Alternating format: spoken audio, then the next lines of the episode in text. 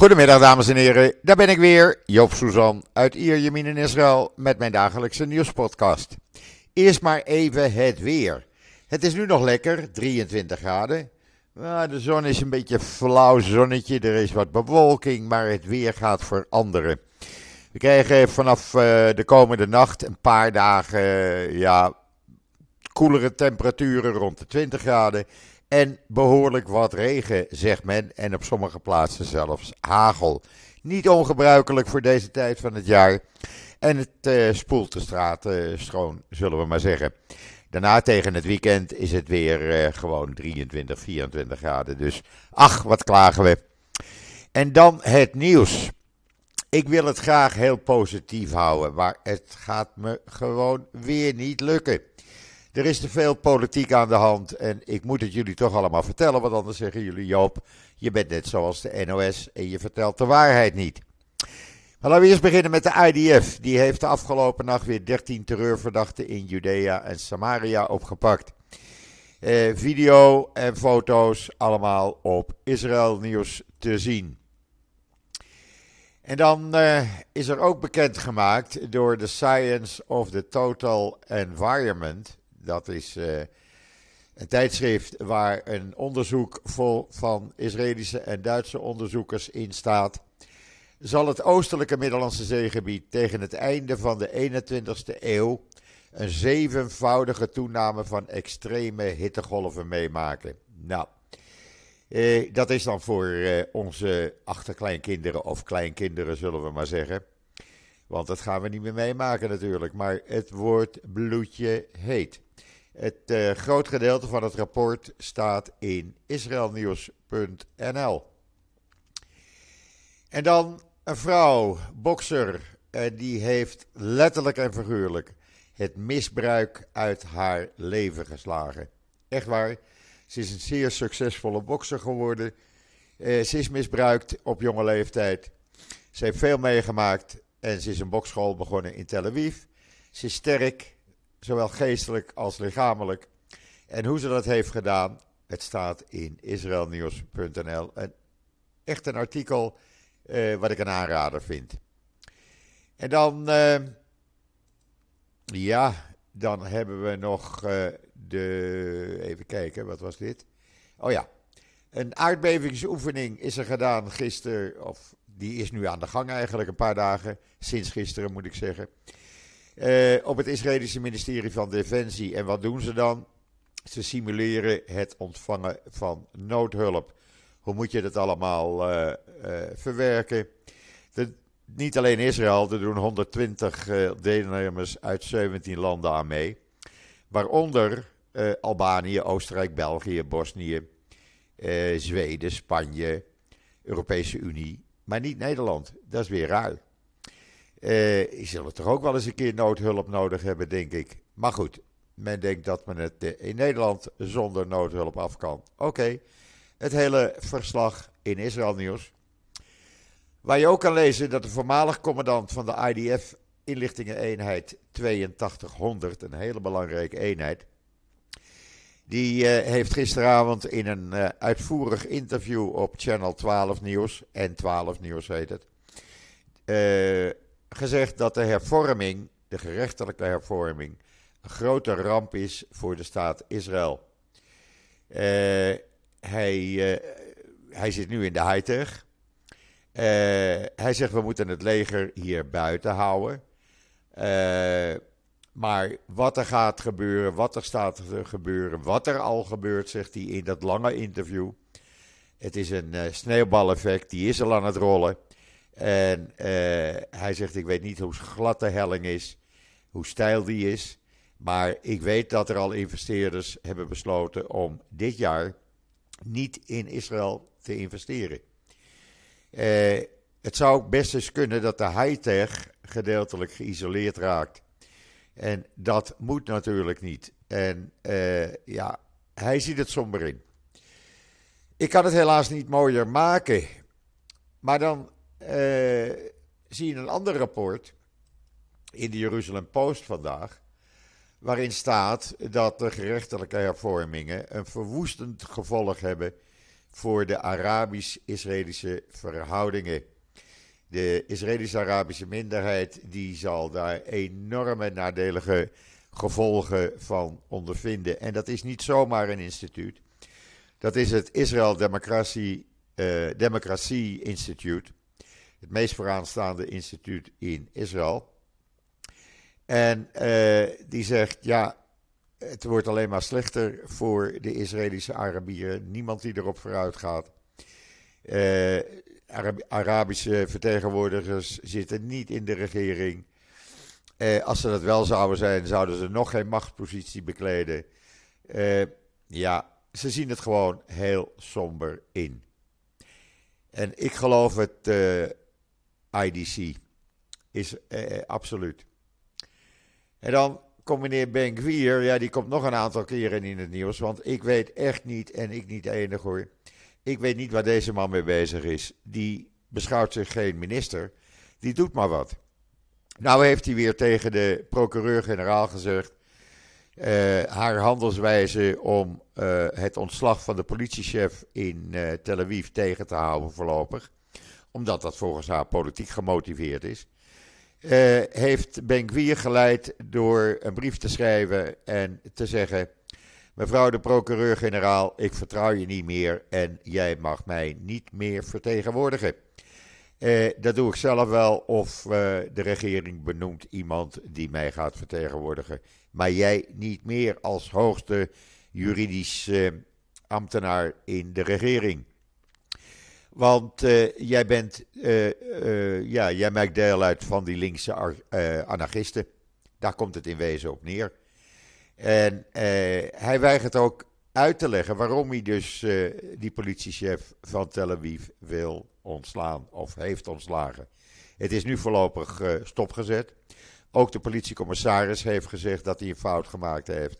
Had het niet moeten doen. Deze man is uitmuntend. Valt niets op aan te merken. Zijn handelwijze van de demonstraties is prima. En ja, het is inderdaad meneer Benkwier die er een politiek zootje van maakt. Maar ondertussen, en dat kan je lezen in de Times of Israel, trekt die uh, commissie en de ultra-orthodoxe partijen in de Knesset, die trekken zich nergens wat van aan en die zijn als een gek begonnen om uh, de eerste stemronde van uh, de wetsvoorstellen voor de gerechtelijke hervormingen er doorheen te drukken vandaag, morgen en woensdag. Dat moet gewoon gebeuren. We houden ons niet bezig met de tradities zoals dat gaat. Uh, dat er eerst uitvoerig overleg is. We jassen het er doorheen. Des te sneller, des te beter. En tegenspraak dulden we helemaal niet. En helemaal geen overleg erover. Uh, ja, als het op die manier moet, dan wordt het echt een zootje hier in het land. Uh, dan zie ik het echt somber in. Dat meen ik serieus, want dat kan gewoon niet waar men mee bezig is. En Netanyahu heeft niets te zeggen. Lees het in de Times of Israel. Uh, waar je ook kan lezen dat, ja, daar gaat men ook nog uitvoerig in op Ben natuurlijk, in alle kranten eigenlijk. Maar je kan in de Times of Israel ook lezen dat er 255 investeerders uit Amerika waren die Netanyahu hebben gewaarschuwd en gezegd: luister, als je zo doorgaat, dan stoppen wij met investeren in Israël en in Israëlische bedrijven. Waar jullie mee bezig zijn, heeft een uh, enorm verwoestende economische gevolgen tot uh, gevolg als die gerechtelijke hervormingen doorgaan. Daar gaan wij ons geld niet in Israël steken, laat staan, uh, steken laat staan in Israëlische bedrijven. Dan halen we die bedrijven wel naar Israël, naar Amerika toe. Natuurlijk ontkent Netanyahu dat. Uh, maar Channel 12 kwam er gisteravond groot mee in het nieuws.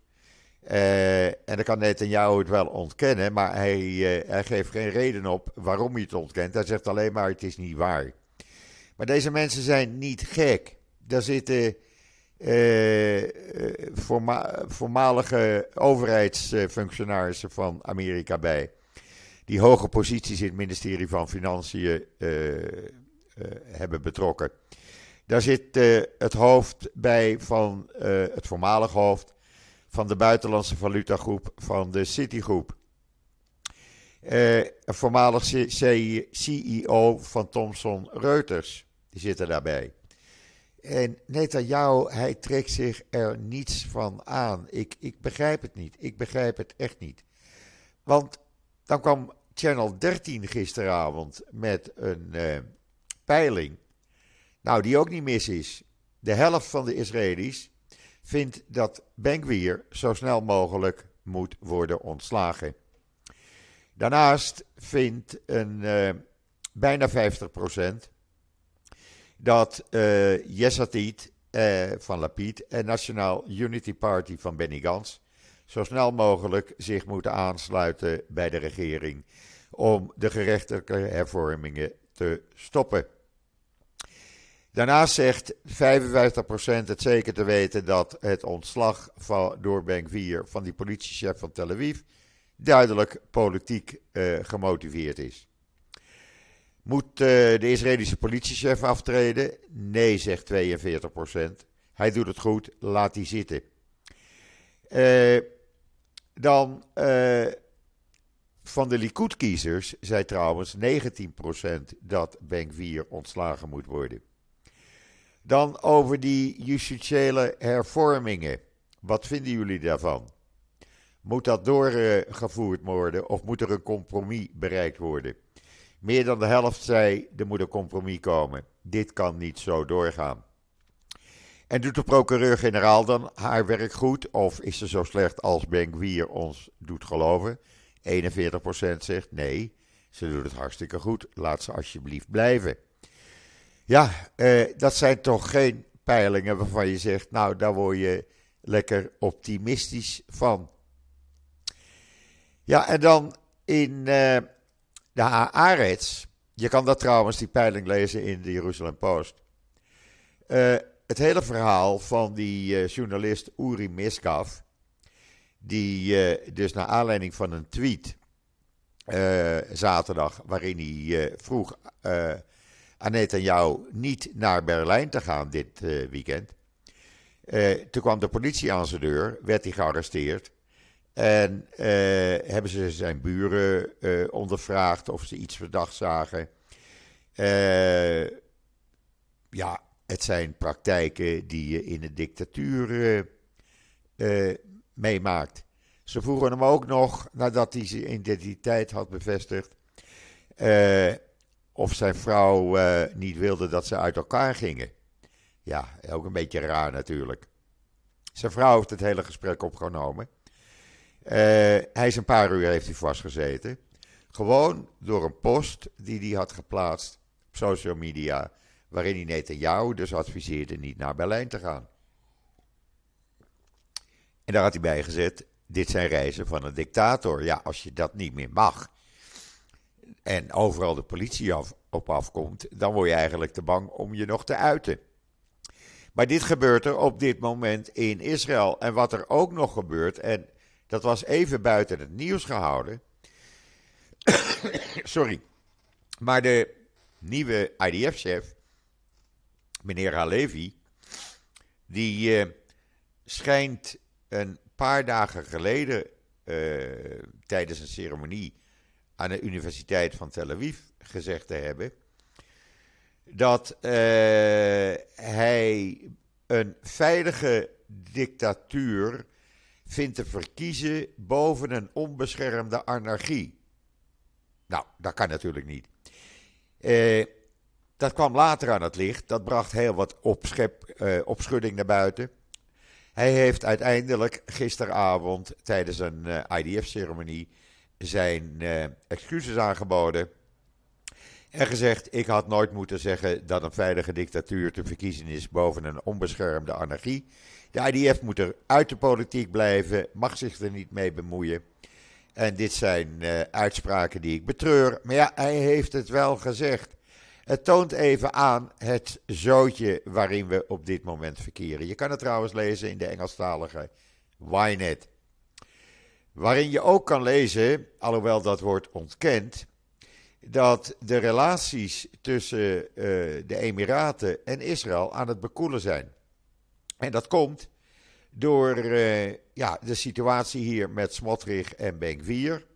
Daar zou de Emiraten van willen dat die worden ontslagen. Ze willen niet, niets met, hem met hun te maken hebben. Uh, dan hadden we natuurlijk uh, de gerechtelijke hervormingen die de Emiraten niet lekker zitten. En Saudi-Arabië en Iran die weer vriendjes worden. Dat is een complete ineenstorting van het front waar Netanyahu zo trots op was. Uh, Netanyahu ontkent dat aan alle kanten en die zegt: nee hoor, er is niets aan de hand. De Emiraten zijn uh, hartstikke blij met de manier waarop we werken. Nou, de president van de Emiraten, Mohammed Ben Zayed, schijnt tegen Israëlische functionarissen gezegd te hebben dat de twee naties, de twee landen, niet zullen kunnen samenwerken voordat we weten wat voor regering Netanyahu eigenlijk heeft en of hij die wel controleert. En dan lees je in uh, Haaretz, dit was de Engelstalige Ynet, dat de Emiraten uh, volgens wel ingevoerde bronnen gestopt is met het aankopen van militaire attributen uit Israël vanwege wat hier aan de hand is. Uh, dat heeft niet alleen Channel 12 gemeld, maar ook de publieke omroep Kaan heeft dat gemeld. Die ook wist te melden dat Saudi-Arabië visa heeft geweigerd aan een Israëlische delegatie die was uitgenodigd om deel te nemen aan een VN-toerismeconferentie in uh, Riyadh. Ze komen er niet aan, ze komen er niet in. Uh, men vindt uh, de situatie in Israël, nou laat ik gewoon maar zeggen, niet kosher. En de president van de Emiraten, dus die Sheikh Mohammed bin Zayed, die heeft dus heel duidelijk gezegd: zolang we er niet zeker van kunnen zijn dat premier Netanyahu een regering heeft die hij ook controleert, kunnen we niet met hem samenwerken. Natuurlijk zegt Netanyahu's kantoor gisteravond meteen dat is volledig ongegrond. Uh, Israël en de Emiraten onderhouden vruchtbare politieke contacten op alle gebieden, ook vandaag. Maar ja, uh, het, uh, er is een andere tweet van de Israëlische ambassadeur in de Emiraten, Amir Hayek. Die uh, zegt, verwijzend naar gesprekken met hoge functionarissen in Abu Dhabi, dat die op de hoogte zijn van het verslappen van de betrekkingen tussen beide landen. Het gaat dus niet goed. En dan kan Netanyahu wel volhouden, het gaat hartstikke goed. Nou, dan uh, is er nog een verhaal voor hem. Ja, ik kan er ook niks aan doen, mensen, maar jullie willen het weten. Oké. Gisteravond is het hoofd van de Histadrut, de grootste en krachtigste, machtigste vakbond in Israël, is samen met het hoofd van het bedrijfsleven bij president Herzog geweest. En uh, die hebben beide gezegd, ze geven hun volledige steun aan een nog niet onthaalde compromisovereenkomst. Die is opgesteld door president Herzog voor die gerechtelijke hervormingen. En als de regering daar niet mee akkoord gaat, dan zal de grootste en machtigste vakbond van Israël niet werkeloos blijven toekijken. Ja, uh, dat zijn geen goede berichten. Dat betekent namelijk dat als uh, men doorgaat zoals men nu in de Knesset bezig is, er sprake zal zijn binnenkort van grote stakingen. Uh, ja, ik weet niet welke kant het op gaat. Ik durf niets te zeggen. Dit kan je lezen in de Times of Israel. Uh, ja, en wat meneer Ben betreft, men houdt het in een heleboel kranten, Hebreeuwse en Engelstalige kranten, erop. Dat Ben de aandacht probeert af te trekken van zijn uh, slechte uh, performance als minister. Hij maakt er een potje van. En met dit soort uitspraken wat hij doet, naar buiten toe denkt hij de aandacht af te kunnen halen van hoe slecht hij wel functioneert. Ja, en dan is meneer Smotrich in Washington. Nou, hij heeft het geweten. Hij werd ontvangen door honderden demonstranten. Uh, hij heeft excuus aangeboden dat hij nooit had moeten zeggen dat Israël moet de, de stad, de Palestijnse stad Huwara uitroeien. nee, dat had ik niet zo bedoeld. Ja, dat kan je dan wel zeggen, maar je hebt het wel gezegd. Dan had je je mond moeten houden. In ieder geval, hij sprak met 150 leiders van de Israël-Bond-organisaties tijdens een besloten gala-diner. En dan probeerde hij een poging om steun voor de Israëlische economie eh, te krijgen. Nou, of hem dat gelukt is, eh, vertelt het verhaal niet. Maar gezien het aantal demonstranten erbuiten en het feit dat hij excuses blijft aanbieden, denk ik dat het hem niet gelukt is. Echt niet. Dat ziet er gewoon slecht uit. En dan, uh, ja, is er een nieuwe bank uh. Een nieuwe bank in Amerika heeft het loodje gelegd naar de Silicon Valley Bank. Uh, waar de Israëlische high-tech dus enorm door te lijden heeft. Want probeer je geld maar uh, terug te krijgen. Is er een tweede bank geweest in Amerika die ook het loodje heeft gelegd. En ja, wat daar de gevolgen van zijn voor de Israëlische high-tech weet nog niemand, maar er is wel paniek. De beurzen die zijn in elkaar gedonderd. De financiële fondsen hebben gewoon 3, 4 procent verloren gisteren. Staan vandaag ook weer op verlies. Ja, dat gaat gewoon niet goed. Uh, het gaat om tientallen miljoenen dollars van Israëlische bedrijven die op die SVB-bank staan en probeer dat maar terug te krijgen. Ik weet het niet. Die start-ups, ze hebben het moeilijk. Ondertussen is bekend geworden dat Israëli's in februari 8,5 miljoen shekel, eh, oftewel eh, ruim 2 miljoen, eh, 2 miljard, sorry, 8,5 miljard shekel van de banken hebben gehaald. Oftewel ruim 2 miljard euro's, of 2,3 miljard eh, dollar. Die hebben ze eh, naar banken over zee gebracht. Uh, dat ziet er ook niet goed uit. Dan is het wel minder als dat men rekening mee hield. Maar mensen, het gaat om miljarden. Dat is niet goed. En dan komen Mirjam Edelson en Noah Tisbly. Die zijn echt, behoren bij de twee grootste filantropen die Israël steunen. Die uh, hebben nu openlijk hun steun voor de demonstranten en tegen de gerechtelijke hervormingen uitgeroepen. En dat is een schok voor Amerikaanse Israël-supporters geweest. Uh, ook dat zijn slechte berichten. Ik kan er niets anders van maken. Uh, Mirjam Edelson, zij steunt met uh, miljarden allerlei Israëlische organisaties. Ze steunt de staat Israël. Ze stelt vliegtuigen ter beschikking. Als ze die steun wegtrekt, nou, dan gaat Israël dat voelen. Dat is niet goed. En dan uh, hebben we nog goed nieuws. Nou nee, uh, over die signatuurbank heb ik het net gehad. Uh, naar de SVB, dus de tweede bank die in elkaar gedonderd is in Amerika. men houdt er al rekening mee dat we voor een situatie komen te staan die we in 2008 ook gehad hebben, een financiële crisis. En heb ik dan nog goed nieuws? Jawel, jawel. In Nederland is men zo bezig met uh, stikstof en milieu en nou ja, van alles en nog wat. Er is een Israëlisch bedrijf, Helios, die beweert dat het vervangen van koolstof door natrium om zuurstof uit ijzererts te halen, uh, de koolstofemissies uh, en de energie- en productiekosten kan verlagen. Nou, dat maakt de lucht alweer wat schoner. Dan zou je daar in Nederland ook gebruik van moeten maken. Al die milieufrikies, die moeten dit al toch weten.